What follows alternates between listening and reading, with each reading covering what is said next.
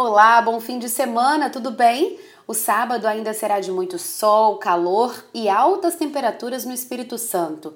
No fim do dia, as nuvens devem aumentar porque uma frente fria chega aqui no estado, mas por enquanto nada de chuva.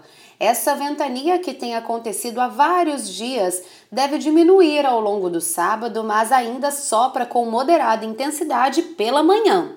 No domingo, o vento muda de direção, passa a soprar do mar em direção à costa, e isso traz bastante umidade para o Espírito Santo. O sol deve aparecer apenas por breves períodos, a temperatura diminui e há previsão de chuva fraca para o litoral capixaba. No interior, algumas nuvens se formam no decorrer do dia, mas não chove.